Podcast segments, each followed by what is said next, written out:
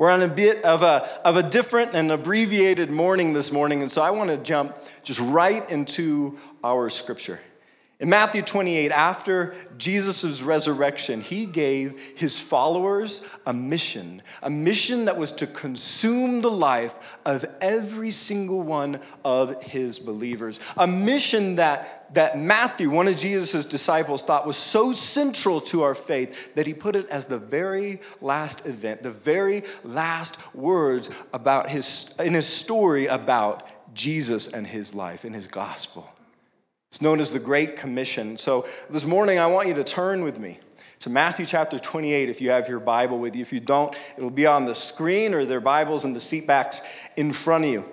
Matthew 28, and we're going to start this morning in this, this all important, this absolutely central passage in verse 16. Matthew 28, verse 16 tells us Then the 11 disciples went to Galilee to the mountain where Jesus had told them to go. So, 11 disciples. After Judas betrayed Jesus, he took his life, and that left 11 disciples. But that night of the Last Supper in Matthew 26, Jesus had actually predicted his death and his resurrection for his followers. And he had told his disciples, guys, when I die and I'm resurrected back again, meet me after my resurrection in Galilee. That place where I taught you how to do this, this, this faith and ministry thing, meet me back in Galilee. And so that's where the disciples are headed. Verse 17 When they saw him, they worshiped, but some doubted. The words of the text tell us that the disciples, they threw themselves on the ground, face down, and began to worship Jesus. Worship him because he was God. And now, the doubt that Matthew's talking about isn't a, a absence of belief, but these guys hesitated, a few of them. They were overwhelmed with what they saw. Verse 18. Then Jesus came to them and said, All authority in heaven and on earth has been given to me. In Daniel 7, the Old Testament prophet Daniel received a vision about the future received this vision from God about the future and this key figure that was known as the Son of Man. And the Son of Man in Daniel's vision was the one who would come to judge the world and would rule forever. And Jesus' words here are an echo of what God told Daniel about that Son of Man who would rule forever. Back in Daniel 7 14, the Son of Man was given authority, glory, and sovereign power. Sounds very similar to this verse, doesn't it? And so Jesus is actually saying, I'm that guy. I'm that Son of Man. I'm the one who will rule forever. That's the type of authority that I have. And Jesus' divine authority has been proved over and over again to his disciples. He's shown that he has power that only God has over life and death and demons, and through his resurrection and through his miracles. And Jesus starts with asserting his authority because his universal authority is what makes our universal mission possible. But often we can be timid to carry out that mission, can't we? We can be intimidated in carrying out that mission. One of the things that I have heard so often, unfortunately, by, by believers is this, this thought of who am I to tell others what to believe? Have you heard that? Right? Who am I to tell others what to believe? Well, yeah, I'm no one. I don't have that authority, but I'll tell you who does. It's Christ, it's God. He has that authority. And when we share his message, it's through his authority, not our own. So the question isn't who am I to tell others what to believe, but who is Jesus to tell others what to believe? And the answer is he's God. He's the only one with that authority. So we should not be timid to influence the beliefs of others because it's Christ's message, the one with ultimate authority, the one who imparted that authority to his disciples and to us here in this Great Commission. It's his message. And now Jesus gets into the content of this mission. And the mission that he's going to give his disciples has four parts. And we're going to look at these four parts in just a few verses. It's called the Great Commission. And the first part is a very simple statement Verse 19, therefore go. Therefore go. Go. How does Jesus start this statement of mission for the life of every believer? Go. When God gives someone a mission in Scripture over and over and over again as you track through the Bible, you see that that mission begins with this word go. When God gave Abram his mission, God said this in Genesis 12 1 Go from your country, go. When God gave Moses his mission at the burning bush, God said this in Exodus 3:10, "Now go, I am sending you to Pharaoh to bring my people, the Israelites, out of Egypt." Go. When God gave Joshua his mission, he said to Joshua in Joshua 1:11, 3 days from now you will cross the Jordan here to go and take possession of the land. And then in Joshua, when the people hear this mission, they respond back to God in Joshua 1:16, saying, Wherever you send us, we will go. And now the resurrected Jesus is giving his disciples for all time their mission, and it begins with go.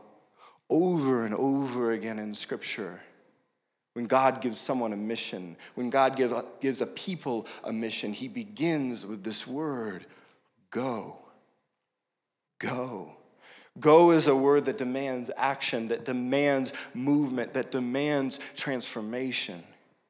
If we believe that our mission in life begins with stay and be comfortable, then it's not from the God of Abram, it's not from the one who told Joshua, it's not from the one who told Moses to go. Go is the realization that we're to occupy our neighborhood, our city, our world with the news of the gospel. Go. But often we can find ourselves stalled and stopped in our faith, can't we? A couple of weeks ago, I was sitting in my truck at an intersection, and the car next to me was this little silver car. The gal driving it had her, her head down in her phone. She was just kind of in her own little world. I don't know, if she was trying to catch some Pokemon or something, but she had her head down in her phone and the, the light turned green. I went and then I started hearing all this honking behind me. It didn't seem very happy. And so I turned around to see that that little silver car was still stopped right at the beginning of the intersection, even though there was a green light.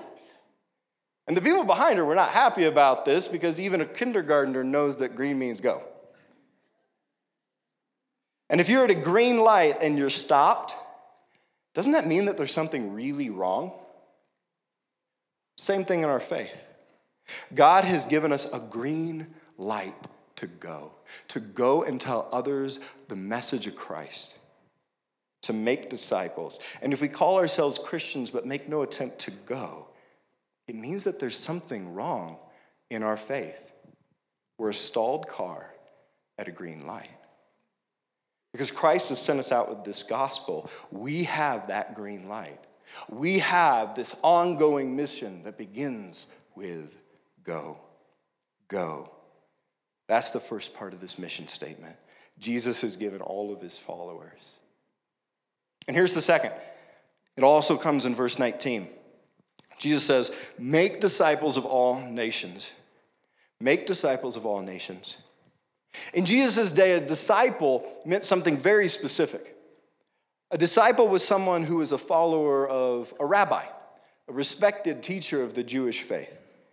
A disciple sacrificed years of their life to walk from town to town with their rabbi. They ate, they traveled, they did life together, they stayed together. They, the disciple listened to their rabbi's answers to people's questions all across the country about life and faith and God. They memorized the words of the rabbi so that they could one day teach other people the same. They serve their rabbi hand and feet. They'd wash their feet. They'd, they'd emulate every rhythm and ritual of their life. And here's the point of being a disciple the whole point was to prepare you for one day to become a rabbi yourself, to go and teach others to go and proclaim the same faith your rabbi proclaimed to you. And now, Jesus is telling his disciples, go and make followers like that. You see, by definition, in their day, a disciple was someone who made disciples.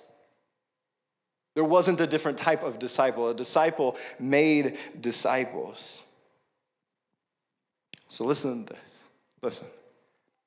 Possession of faith leads to proclamation of faith.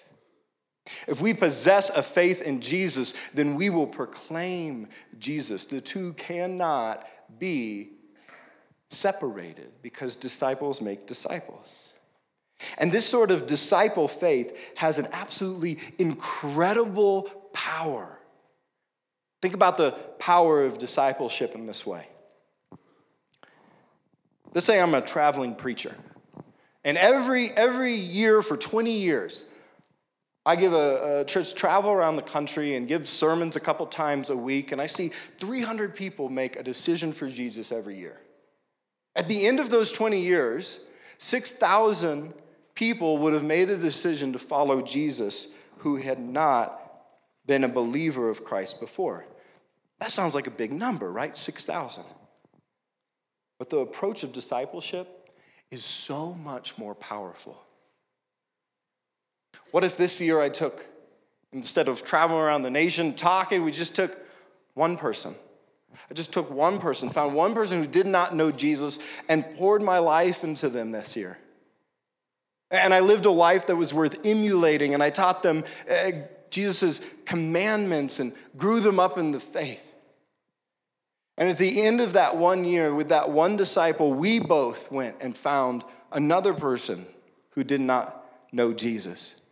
And we went and made a disciple of that person for a whole nother year. And every year after that, everyone who was discipled took one person, just one person a year to make a disciple of.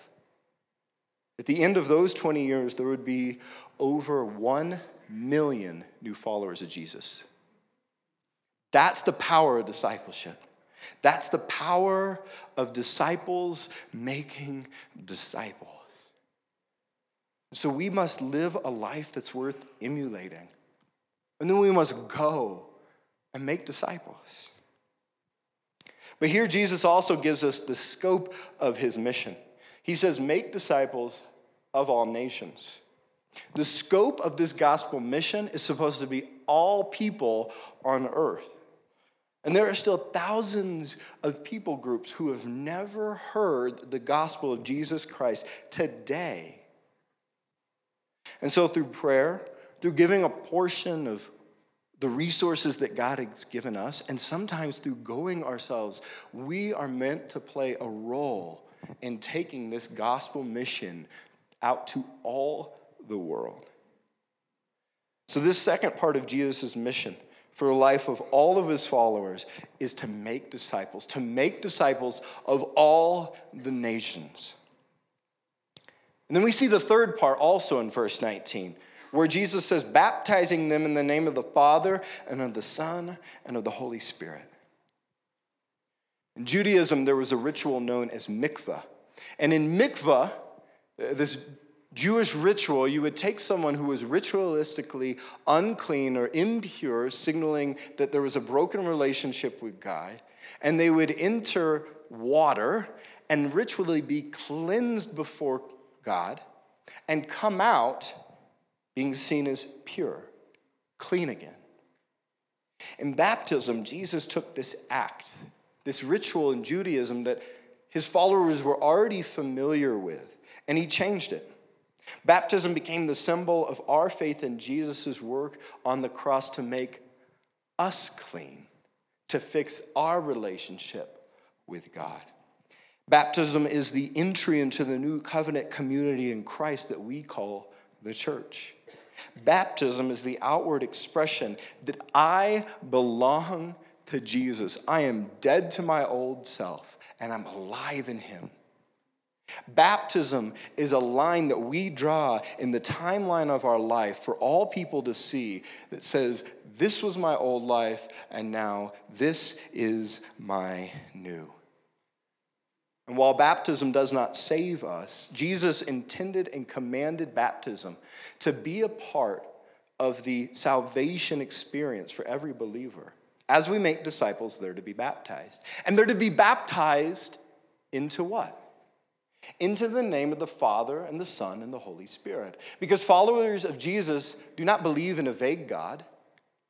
Jesus is the second person of the Trinity Father, Son, and Holy Spirit, the God who is three in one. And it is that God that Jesus' followers are baptized into. So, the third part of Jesus' statement of mission is to baptize these new disciples into the name of the Father, the Son, and Holy Spirit. And then the fourth part of this mission, we read this as we get into verse 20 and teaching them to obey everything I commanded you. Teaching them to obey everything I commanded you.